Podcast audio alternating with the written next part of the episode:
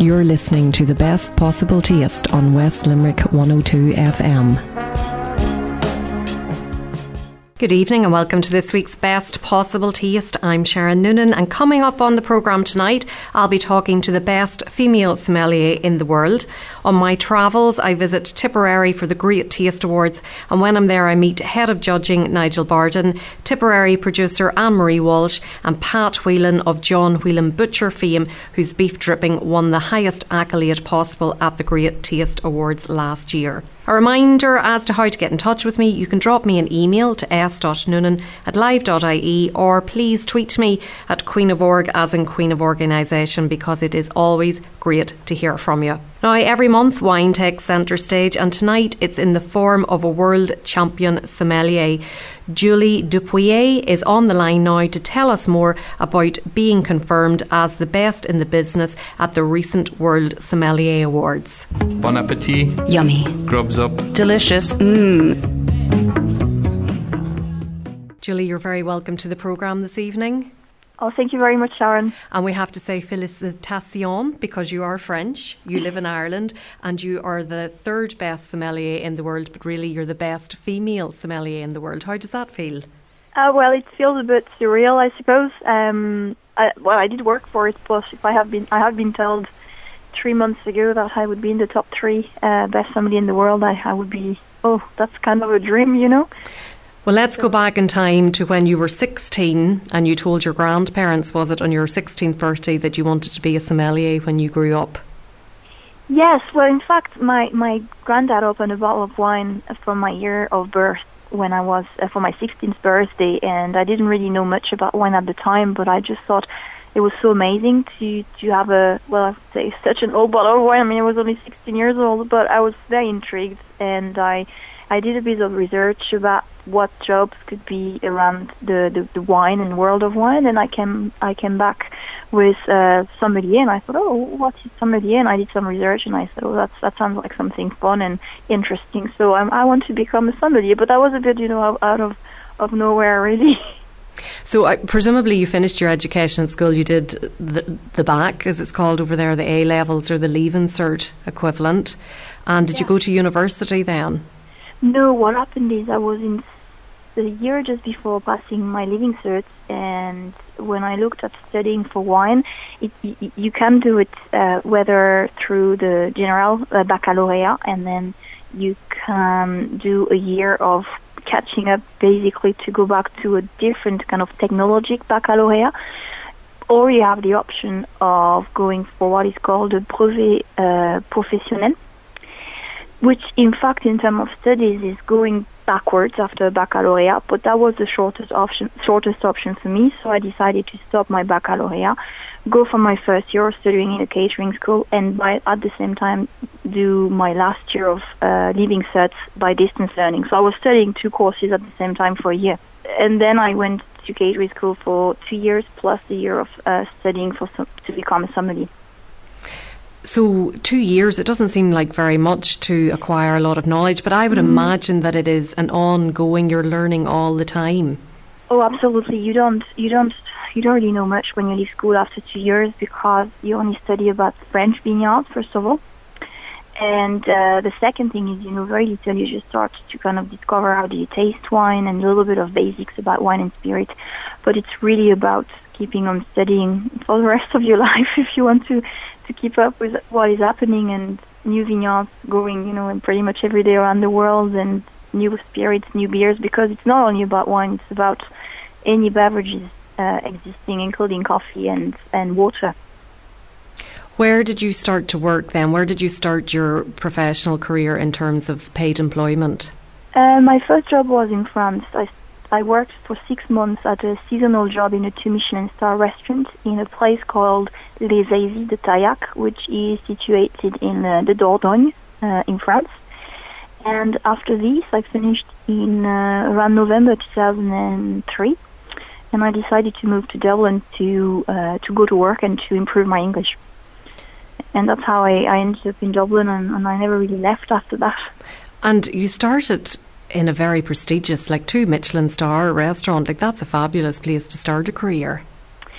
Yes, it was a great opportunity. I was just commis sommelier there for well, just over six months, but it was fantastic. I mean, uh, very very good wine list, working very with a very good um, head sommelier who actually was English, and uh, so no, no, it was a great way to start. But a lot of lot of commis sommelier decide to do like this. You know, you go and work for a few years in two, three Michelin star restaurants, um, well in France or in different countries around the world because that's that's the best way to learn really. When you came to Ireland then you worked in restaurant Patrick Guilbaud, which is a Michelin star restaurant in Dublin.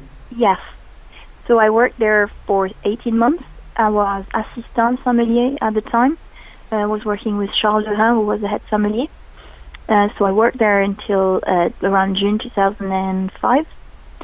And uh, then I decided to move abroad again. So I just spent another year and a half between Belgium, Luxembourg, and just a couple of months in Scotland. And then I decided to move back to Ireland with no job at the time, thinking, oh, I'll, I'll find something. Uh, but I really wanted to go back to Ireland because I really enjoyed the first experience. Uh, I really enjoyed the atmosphere in Irish restaurants, very different from French restaurants. And uh, so I said, okay, just I take a flight back to Dublin, and I had some friends. I stayed with them at the time, and I decided to um, start looking for a job. And what are you doing now? You have your own business now, a consultancy type business. Yes, so I have my own consultancy company called Down2Wine. Um, I give some private tastings. I also do a little bit of staff training around the country, and I also work part time in the Greenhouse restaurant on Dawson Street. Last month, you jetted off to Argentina. It was the World Sommelier Championships. Tell us a bit about the process to, to get to that level and to get to the final of that. Um, yes, well, first there is a selection in different countries. So at the national level, you enter a selection. Then there was uh, 61 candidates to represent 58 countries in the, the World Championship. It takes place every three years and it goes in three different on along three days. So there is a quarterfinal, a semi-final, and a final. In the quarterfinal, you have a written exam, you have some blind tastings, you have some practical tasks, which are service of wines or like decantation of serving sparkling wine or food and wine recommendations. Then after the quarterfinal, only 15 candidates were kept to go through the semi-final, and then the same again, theory paper, uh, blind tasting of wines and spirits. Also, quite a lot of uh, of uh, practical tasks again. And then finally, on the final, three candidates were uh, were kept to go through, and this time there is no theory paper. It's only about uh, practical tasks. What sort of practical tasks are involved? Is pouring involved, for example? Uh, yes, well, it's quite varied in fairness. Uh, this year in the final, we had one of the tasks was to serve a bottle of champagne to three people, knowing that they asked for champagne extra brut, but the brand, which was Moët Chandon, that they asked for doesn't produce an extra brut, or does but doesn't label it as so. So you had to know that the vintage was extra brut, even though it's written brut. And at the same table, there was a cocktail to be made as well as serving the, the, the champagne. So there was a little trick of knowing that it was an extra brut, and then managing to handle first of all the making of the cocktail but also knowing which guest to serve first because there was a ladies and then the guests who, well, the person hosting the table was drinking champagne, but the thing was to make the cocktail before serving the person drinking champagne. So it was a little bit of a, of a. Um, it, it was a trick question kind of thing. Exactly. Then we had um, some food and wine argumentations in terms of you were given some wine labels to memorize in one minute, and you had to come up with a full dinner uh, for a table of four or five people. Then there was a, a, a team about matching chocolate and coffee. So you were given a chocolate, you had to make a coffee recommendation and a spirit recommendation to go with it. There was also some blind tasting of wines and of spirits. And there was a decantation of a magnum of wine. And finally, you had to justify buy to a customer why you should buy um, a wine that you had in a glass. So you were blind tasting a wine, and then you were asked, okay, you have two minutes to convince this customer to buy a few cases of this wine, knowing that you were not even sure what the wine was in the glass, which was pretty interesting. That is a mind blowing list of tests. So it is, because I just assumed it was all about wine, but you're talking about coffee there, you're talking about cocktails, you're talking about coming up with a menu plan as well. Like it's very extensive. It is very extensive indeed. Yes, no, it is very ex- extensive. But that's that's what makes it difficult and, and interesting at the same time. How did it feel then whenever you were announced as the third in, in, third place and of course like first and second went to men so you are the best female sommelier in the world? Well, I felt very excited. I, I actually didn't really feel stressed and I was I was the last candidate to go through in the final, so I had to wait over two hours in the in a room on my own because we were not allowed to talk to anybody else, uh, including the other candidates. So I kind of thought, you know what, it's just amazing to be there, so I have to be excited and happy about it and try not to be stressed about it because now whatever happens is just extra. And I, re- I arrived on stage, I think, relatively relaxed and very, very happy to be there. It was just a dream. And what does what does it mean now for you? What what is the future going forward for Julie? Um, well, I'm I'm hoping to develop my uh, my consultancy company and try to, to share my passion with more people. Um, I really really like organizing tastings and I suppose teaching as well. So that's something I would really like to look at in more depth. And I'm suppose I'm still working in a greenhouse. Um, also really enjoying it. Uh, the chef Michael there is fantastic to work with. We do a lot of food and wine pairings, and I get to taste the whole, I mean, all the menu with him and taste the wines and see what is best for each dish. So, I mean, it's it's it's great to uh, get the combination of really properly the somebody in a restaurant, but also have more flexibility in terms of times and traveling, tasting, meeting people. I have to say, I really like the balance at the moment with what I do. So I'm I'm hoping to manage to keep it. Well, people are definitely in very safe hands whenever they go to the greenhouse and they ask what wine goes well with this. Julie, congratulations. If people want to find out about you and your consultancy, if they go to down2wine.ie and the two being the number two, all your yes, details exactly. are there. Thanks so much for talking to me this evening and all the best for the future. Oh, thank you very much for calling me. Cheers. Chin chin. Salut. Sláinte. Great to talk to Julie and congratulations again on a fantastic achievement. Still to come tonight, it's all about great taste in Clonmel, County Tipperary, with Anne Marie Walsh from the Tipperary Kitchen and Pat Whelan from John Whelan Butchers. Because I was lucky enough to join the Great Taste Awards judging panel in Clonmel, County Tipperary, a few weeks ago. You might have seen the feature on Nationwide on RTE last night. It wasn't my first time judging. In fact, when I did it three years ago in Dublin, that was when the idea for this show came about and it was very much down to a guy called Nigel Barden. I got talking to him when I was in Dublin, and he was telling me about doing a food slot on the radio with Simon Mayo over in England, and I was inspired to give it a go here on the wireless in Ireland, and best possible taste was born. I've bumped into Nigel a few times since and was delighted to nab him for a chat at Clonmel, so let's have a listen. Bon appetit. Yummy. Grubs up. Delicious. Mmm. Nigel, we'll have to stop meeting like this at, the, at these food events.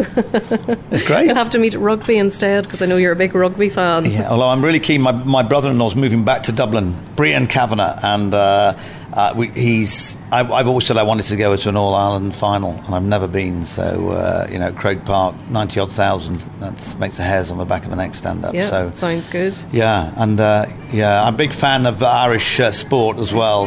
Um, and not because most people support Manchester United, of course, which I don't. But uh, no, it's just great. And, and I, as a little lad, went to Lansdowne Road and uh, saw all, all, the elements there and, and, loved it. And been lucky enough to play a bit of rugby in Ireland. My brother was at Royal College of Surgeons in Dublin, studied to be a doctor there.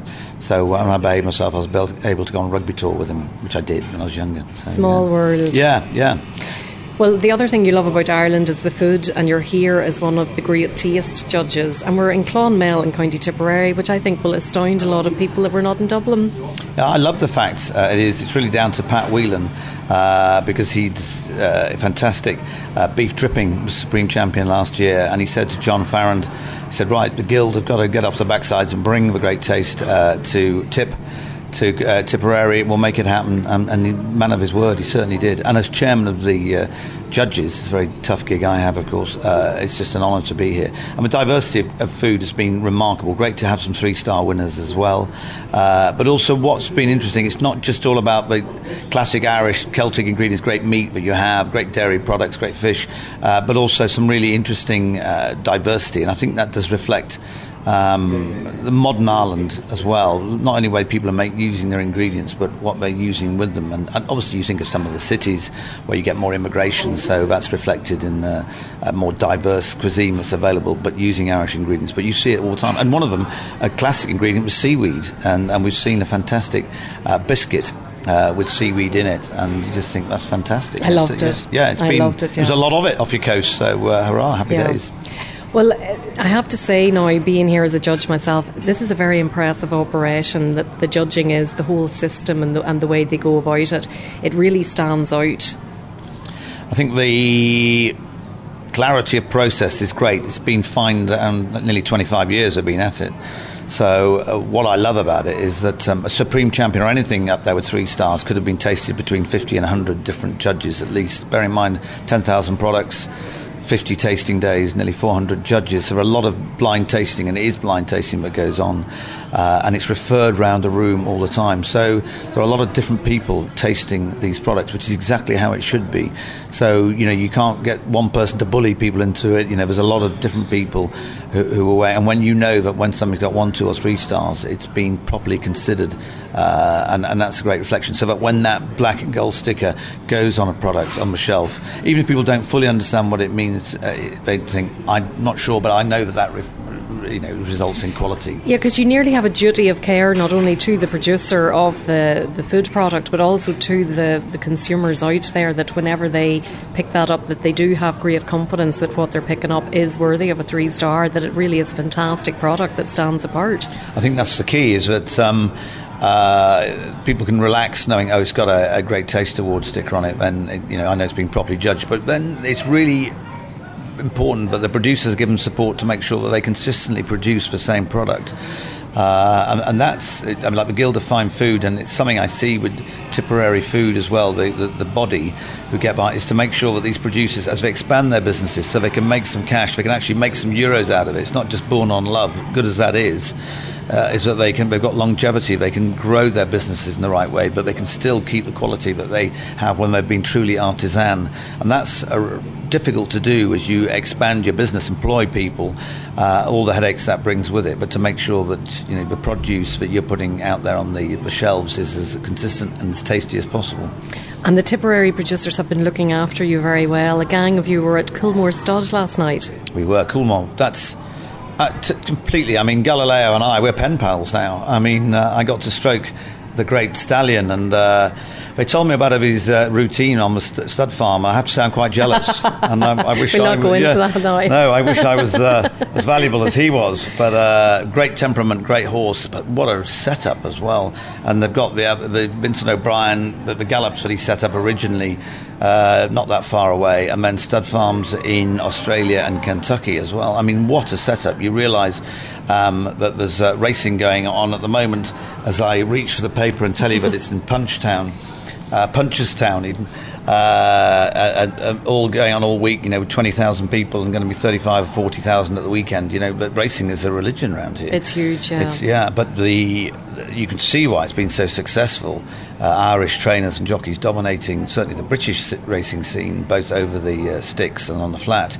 It's because of the, the, the, preparation and the work that goes into it. Fantastic. And to go around Coolmore last night and, and to go into the hallowed museum just breathtaking, remarkable, uh, uh, and a real privilege.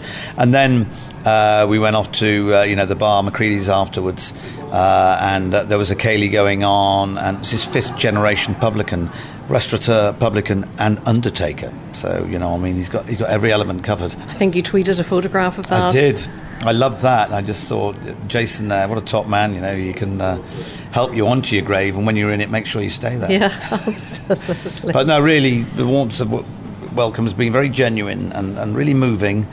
And um, and Liz, you know, at the hotel, the Minella we're in here, uh, is uh, she and the crew just couldn't have done more. And yet it's been, it's nothing fawning about it. It's just genuine hospitality, and you'd be made to feel really welcome. And, and I would, all I keep thinking, I would like to bring my three young sons back here.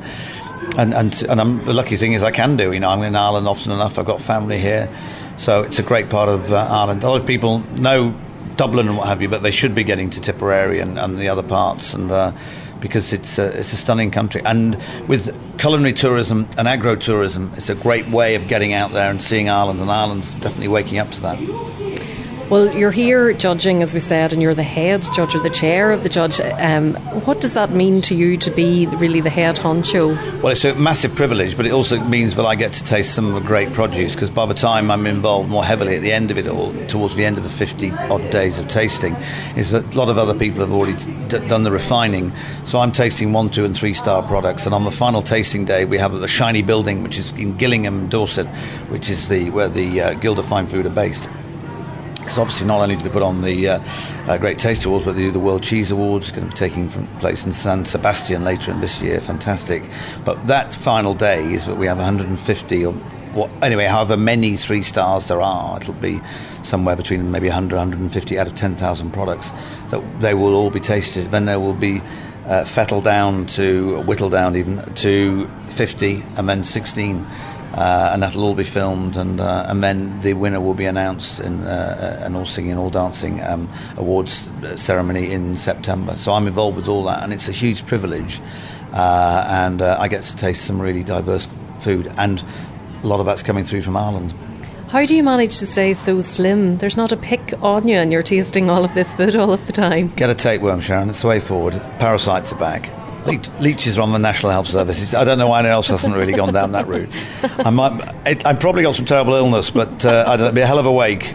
Wear a bright shirt, you know, wear something colourful. You've got a great wardrobe. You want to be in that pub in Fethard? I do, I do. Wrong. That's it. I've got my place already. I'll be laid out on the bar uh, in every sense, but. Uh, no, it's just I'm a lucky boy. It, but the joy of radio is that, of course, when I'm being a rugby commentator, I used to have played quite a lot of rugby, a couple of stone heavier then, and uh, people do meet me and go, "Oh dear, is that it? You know, you aren't Robbie Coltrane, are you? Not even Charles Campion. You're just some scrawny food and drink guy, all ribs and bits. But I don't mind. It's, I'm lucky."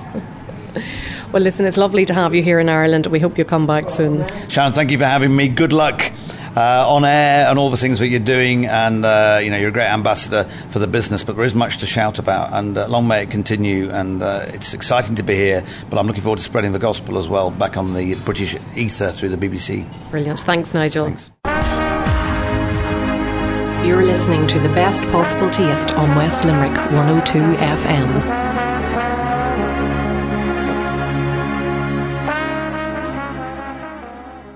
Welcome back to the best possible taste with me, Sharon Noonan. So far in the show tonight, I've enjoyed talking to the best female sommelier in the world. And just before the break, you heard me chatting to the chair of the Great Taste Judges, Nigel Barden. We're staying in Tipperary now, and I was delighted to meet Anne Marie Walsh from the Tipperary Kitchen, who do a range of award winning products, including a Holy Cross biscuit cake, which my five year old would sell her soul for. Cheers. Chin chin. Salut. Sláinte. Anne-Marie, I received a fabulous hamper of products from the Tipperary Food mm. Producers Group there last week, and there were some of the Tipperary kitchen products in it, which is your company. Tell me what I found in the hamper. Well, weren't you the lucky girl to I get was. that hamper?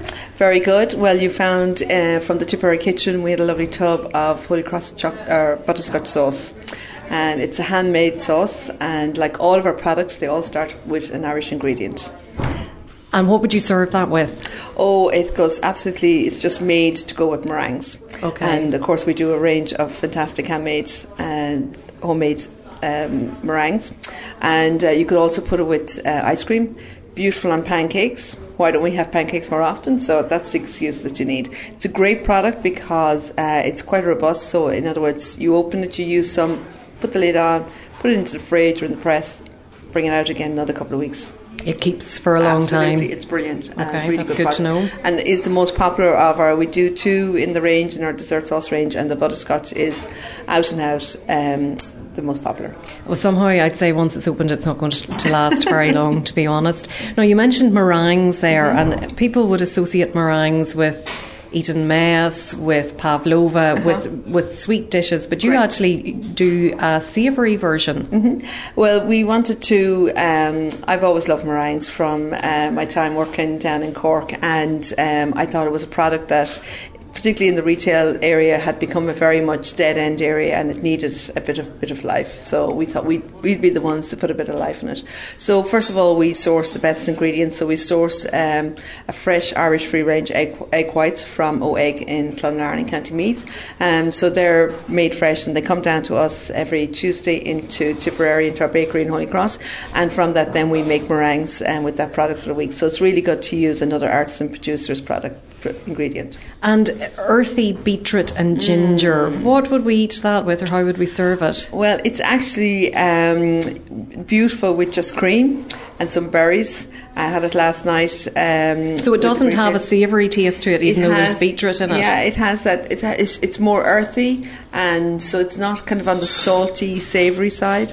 So it's beautiful with um, just very simply, actually on its own. It's just lovely. It's almost a complete product on its own, but you can match it with lots of things. In fact, I think matching maybe with a little bit of lemon curd. We use Cross Oak lemon curd and uh, put that into some cream, and I think that zestiness, that citrus zestiness with the beetroot and the ginger is beautiful earthy beetroot and ginger. Where did you get the inspiration for that? Well, we're networking all the time with the Tipperary food producers, and um, I'm also with lot, uh, network with a lot of other food academy producers from around um, Ireland. So I was I was at an event one day, and I was chatting to another producer who was a chef, and he was saying, "Oh, beetroot is all in. You've got to try beetroot." So back we went uh, to our kitchen. We said, "Okay, beetroot, but we'll, we'll have to put it. We'll have to marry it with somebody. Who we marry it with?" And so we decided to marry it with ginger, and the two of them just get on great. And did you go through a lot of different trials and tribulations? Your, the, expression on your face kind of says it all before you came up with the, the perfect finishing product. Yes, so you've no idea. I would think for about the last two or three years, I've been working with putting strawberry and lemon and chocolate into meringues, and we do um, pavlova nests in strawberry, lemon, chocolate, and original. And I suppose the newer range now, the extra special range is what we're calling them. Uh, these are kind of more um, well, everything is hand piped and handmade anyway, but these are kind of deliberately kind of rough formed, kind of single shots of meringue, very much give you that chefiness in your kitchen. Um, and we took us a long time to get the right balance of flavours and also to have the meringue that it's kind of crispy on the outside, gooey, mallowy on the inside. That took us a while to perfect because when you're adding, you know, it's it's it's easier to do that when you're using a plain meringue, but when then you're adding other flavours in, other liquids in, etc., that takes a lot of balancing. So it took us quite some time, but I think we've hit the nail on the head. And a meringue is not the easiest thing to make. It's mm. certainly not on my list of yeah. skills, having had the experience of uh, is it meant to break your teeth like this? Sharon said back to me one time. Now, one other product that we must talk about is your chocolate biscuit yes, cake, the Holy Cross, Holy chocolate, Cross biscuit, chocolate biscuit, cake. That's a fabulous product. I'm Thank very you. familiar with that. very good. As are my children. well, again, look, we set out like we do with everything to be to make the best of what we're making, and um, so like the meringues, our Holy Cross chocolate biscuit cake is designed to be the best of chocolate biscuit cake. So again, it starts with an Irish ingredient. This time, it's Tipperary butter, uh, which is made just down the road from us in in uh, Tipperary town, and um, again, the biscuit cake is all made by hand, Belgian chocolate. We have three types. Um, we have a milk, a dark, and then we have another one with a rocky road, which has got the marshmallows in it. But by far, probably the most popular are the milk and the dark. They would be kind of neck and neck. And what people love about them, what they say about them, is it's just a nice size first of all, it's really good. The the it's got the highest percentage of chocolate in chocolate biscuit cakes that's around, uh, and so the ratio of chocolate to biscuit was very important to us. So we went that extra mile with the chocolate and got that right. Nice crispy biscuits, and the thing about the log is that you can cut it into big chunks and do something with them. Maybe decorate them with ganache and put sprinkles on it and nice and up upgrade it, or you can just take your slice with your cup of coffee and put the rest away for tomorrow. And people do that. Three very versatile mm. products. You know, they, are not necessarily just standalone. Yeah. Like there's a lot. Sorry, there's yeah. a lot there that you can do with mm-hmm. them. Where are they? Are they widely available throughout Ireland? Yes. So look, I'm a busy working mother. All my friends are the same. We're going non-stop. Um, you know, Monday to Friday, sports runs on Saturday. So when it comes to Sunday, we want to invite the family around. We want to sit down. We want to chill out. So my products are designed for that person who wants to say, I have got the go to desserts. Put them in the press. If somebody else arrives in, I have enough to cover everybody. If they don't arrive in, I'll just put a bear and it's going to hold. So it's about value for money, it's about no wastage, but most importantly, it's about a really quality product that you could also pass off as being your own. Um, so you can say, Yes, I did make these meringues myself. Um, so that's what our product is. And now it's really fantastic. We're now available nationwide. I mean, I've been a long time around doing this to be able to say we're now nationwide. So so, um, and we're available through uh, the SuperValu network. So you can get us in Carndonagh, beautiful Donegal, um, and right down to Killorglin in Kerry um, or in Wexford. So we're available nationwide, and that's fantastic. So you'll find us in the Food Academy sections of um, of the SuperValu stores. So Super Value has been very good to mm. you and good for your business. Yeah. In what ways have they engaged with you?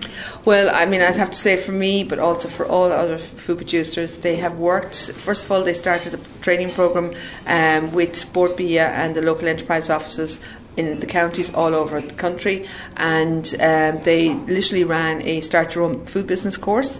And at the end of that, if you had a finished product, they would put that on the shelf.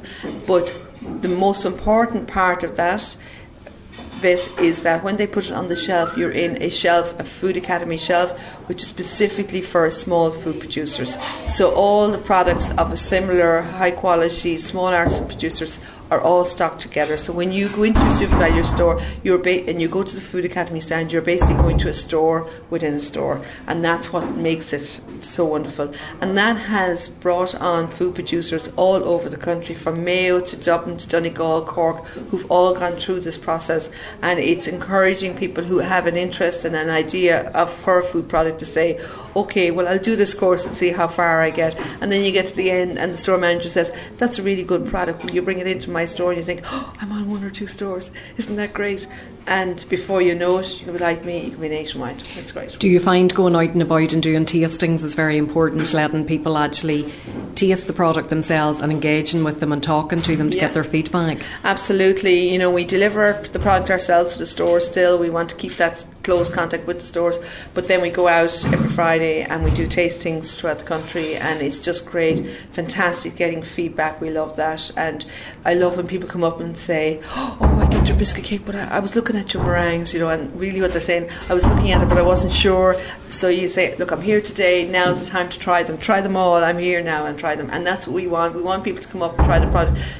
I don't expect people to buy it on the day, but what I know is that if they try it and enjoy it and understand how to use it, they will buy it in future, and that's what it's all about. And in doing so, then our business is based in the heart of rural Ireland. We're in the middle of Tipperary.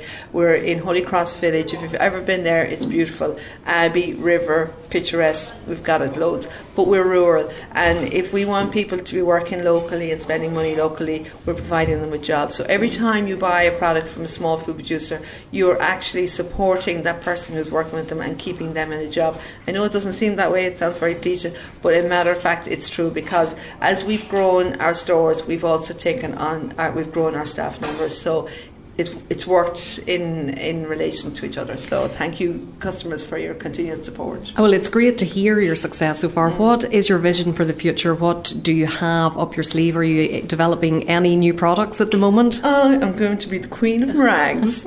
That's your that's your goal. Different flavors. Um, yes, we're the only um, producer uh, who's making meringues on a commercial basis, flavoured meringues on a commercial basis in Ireland, and ours are all handmade and slow baked, and we will continue to do them that way because we can guarantee the quality that way. Um, we're developed the newer range of the earthy meringue and also strawberry strawberry shortcake, looking to go into the food service, and um, again, Musgraves have come up trumps. They're developing a similar food academy in the food service side, so So hopefully you'll be seeing our products or eating our products as you're out on Sunday. When you're not cooking at home, you're going out, you've been taken out to lunch, that you'll be eating our uh, beetroot meringues or shortcake meringues uh, in your local cafe or, or, hotel. Fantastic. Well, listen, all the best for the future, Thank and thanks for much. talking to me yeah. today. Fantastic. My pleasure, Sharon. Thank you very much. You're listening to the best possible taste on West Limerick 102 FM.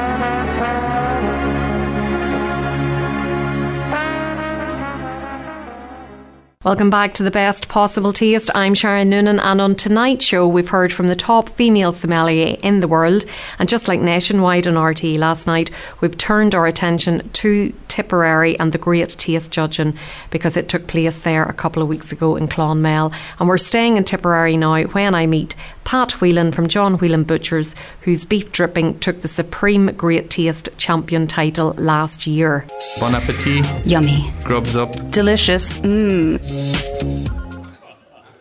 Pat, I'm sure last year when you were over in England and your beef dripping was announced as the best product at the Great Taste Awards, you didn't really envisage that the Great Taste Awards would be in Clonmel on your, uh, literally on your front door the following year, did you? Oh, I absolutely did. Oh, did you? because when I saw the opportunity, when I was awarded the Great Taste Award, which is like the movie industry has Oscars and the food industry has Great Taste, and Great Taste is um, recognition among your peers, uh, both in Ireland and Great Britain, um, is probably in its twenty first year. Last year was is probably the most recognized star, uh, recognized star that you can get. You know, it's it's blind tasted, uh, without badges or, ba- or packaging or anything like that. The product is around taste. So when I was walking up to the stage, I, I said to myself in, in my own note to self, how can I bring this back home? Because I think I need to inspire more people uh, to, I suppose, to innovate and to create. And I said to John Farrand after he presented me with the prize, You've got to bring this to my hometown. And he said, I will. And I think he said, I will because he was in the, on the spot. I said, That's a promise, and I don't break them. And he said, Okay. And that was the conversation. But I'd say you were very much instrumental in making it happen. I, uh, you know, um, I really believe in local sustainable food economies. I believe in Tipperary. I'm a very proud Tipperary man. I'm very proud of the food landscape that exists in this county as a result of the Tipperary Food Producers Network, which has been established eight years now. Um, so we're a very established county, and we know uh, we know our food. So to bring somebody like Great Taste here to Tipperary and here to, to my hometown of Clonmel, it's a great privilege and an honour, and it makes me very proud. And it, it's pr- you're proud to bring them and to show them what we have, because you know we think uh, we think of food just, but food is made up made by people, and people live in places. So it's not about just the food; it's about the people, it's about the passion, and it's about the product and the place we're all from and and they're the key elements that make it, you know, give it the personality that it has. And I think in terms of counties, you know, uh, we're a marketeer's dream because the place name we have, Tipperary, is instantly recognisable. Uh, made famous by the song back in the war times of "It's a Long Way." But every time you travel, uh, people connect with that word. And then in recent um, a recent research a body of research we did in the UK, looking at possibly bringing Tipperary products to the UK, London consumers saw it as local, which was really, really interesting. We here in Ireland see local as our town or our parish or our whatever.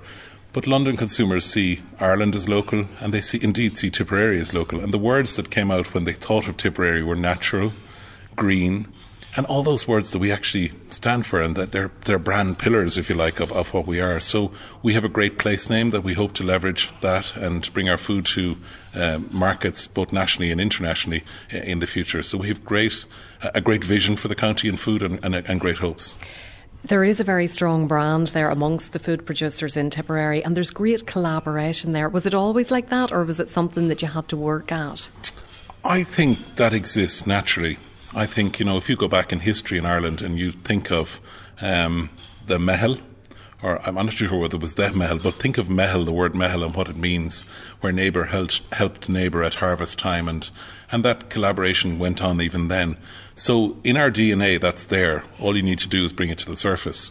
And um, I remember the first challenge of, for the Tipperary food producers was to have a dinner and to bring everyone together in long table style. And the symbolism of the table was that we were all united through the one ingredient, which was food.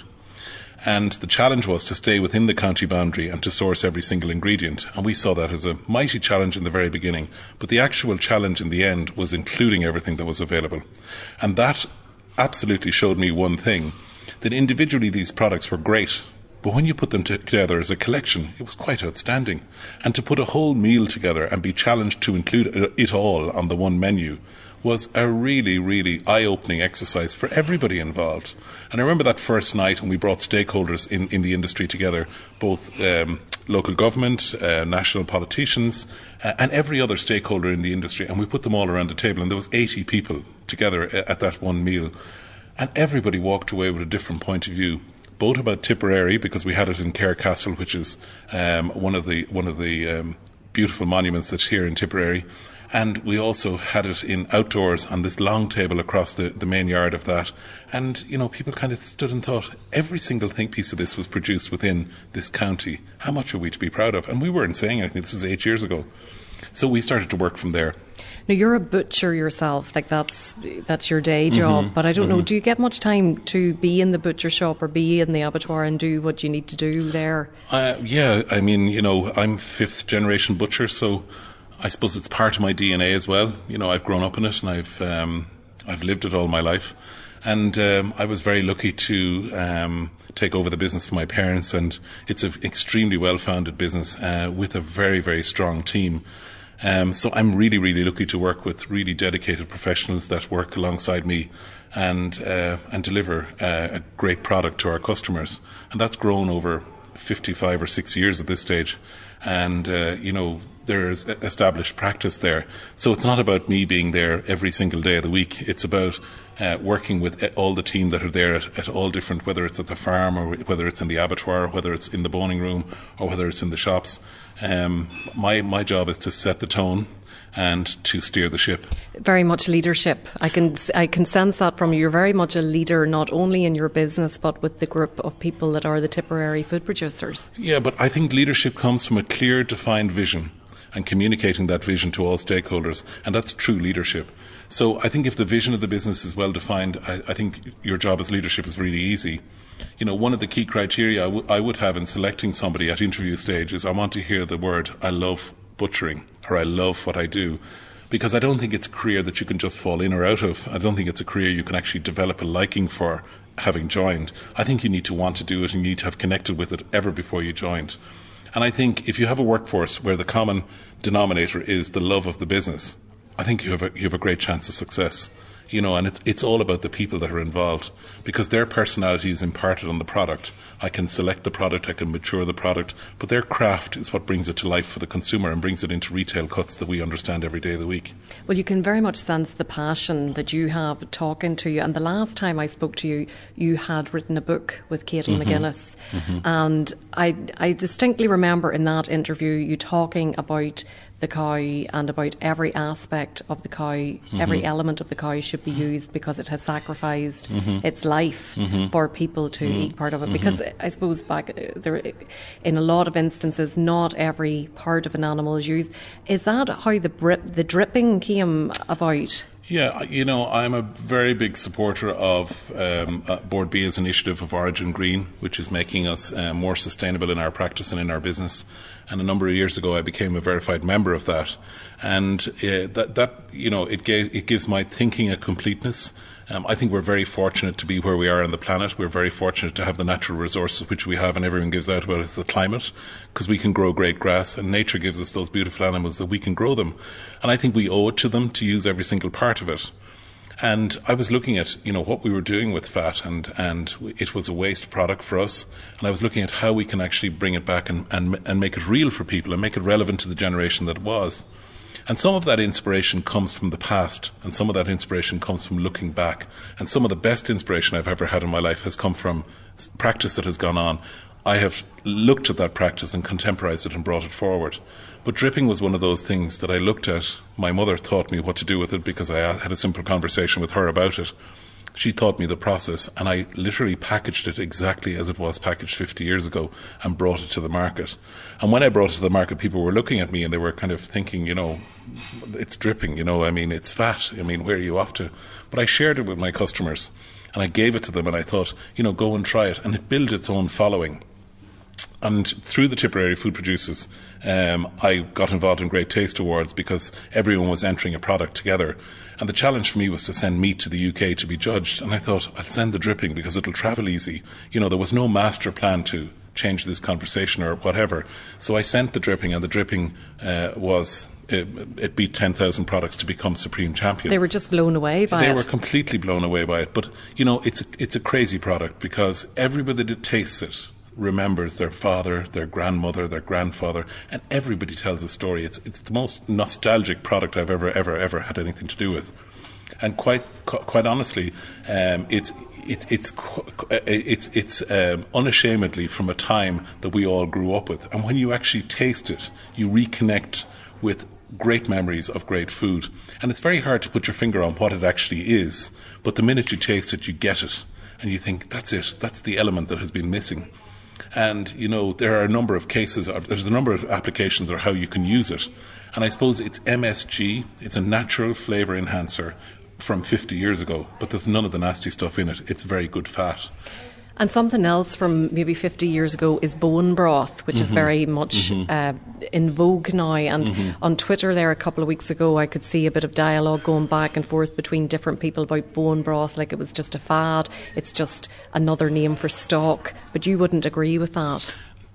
No, I think bone broth has unique things. I, I, I honestly believe that clean, well produced food is probably the most powerful medicine in the world. And I really believe that. I think we can heal through food if we're very careful and considered in when what we eat. I think properly made bone broth using um, stock, uh, using bone marrow, bones with bone marrow, um, is what gives it the properties it needs. And again, it's about the integrity of the product and the ingredients that go to make that product and the process in the product that make make great bone broth. So I think to trivialize it and say it's just another word for stock is not fair. And I think that if the product is, is used with the correct ingredients, can have really, really, really powerful health benefits. And I think you're going to see more and more people looking for um, great and naturally produced food um, to actually heal with and, and to improve their health and well-being. And I think if you look at all the consumer trends, people are looking for that increased amount of health and well-being and, and harmonizing the whole body or the, the acidity and the alkalinity in the body. And they're doing that through great food. And that doesn't mean it has to be organic or it has to be free range or it has to be whatever it is. Those things are elements of it. I think the ethics of how food is produced is probably the most important thing. So ethically produced food that is good for you and proven to be good for you uh, is a good position to be in. Now, fortunately, your products are widely available. You don't have to come to Tipperary for mm-hmm. them. You're in the Avoca stores? Yeah, we have three butcher shops in Dublin. We are in the Avoca store in Kilmacanogue, in Monkstown, and in Rathcoole. Uh, we have an online business through jameswhelanbutchers.com, which is a great resource, not only for purchasing meat, but a great cooking resource. There's great recipes there. And I put a blog up there whenever I get time to write it. And uh, we have our home store in Clonmel, which is a great visual experience and a celebration of meat, really.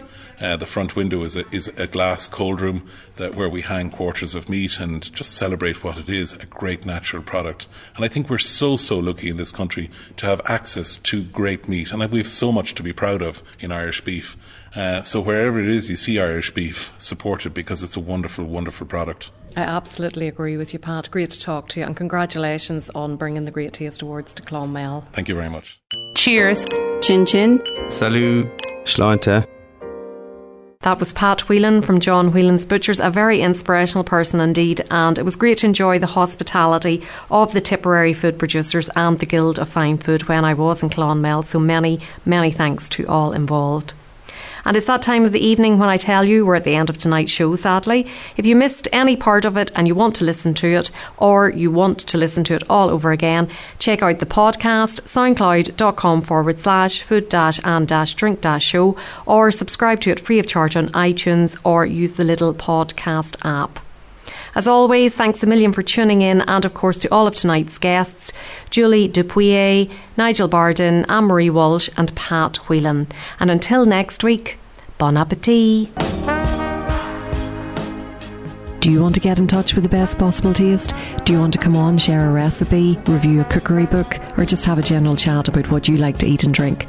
All you have to do is get in touch with me, Sharon Noonan, by sending an email to s.noonan at live.ie or send me a tweet at Queen of Org.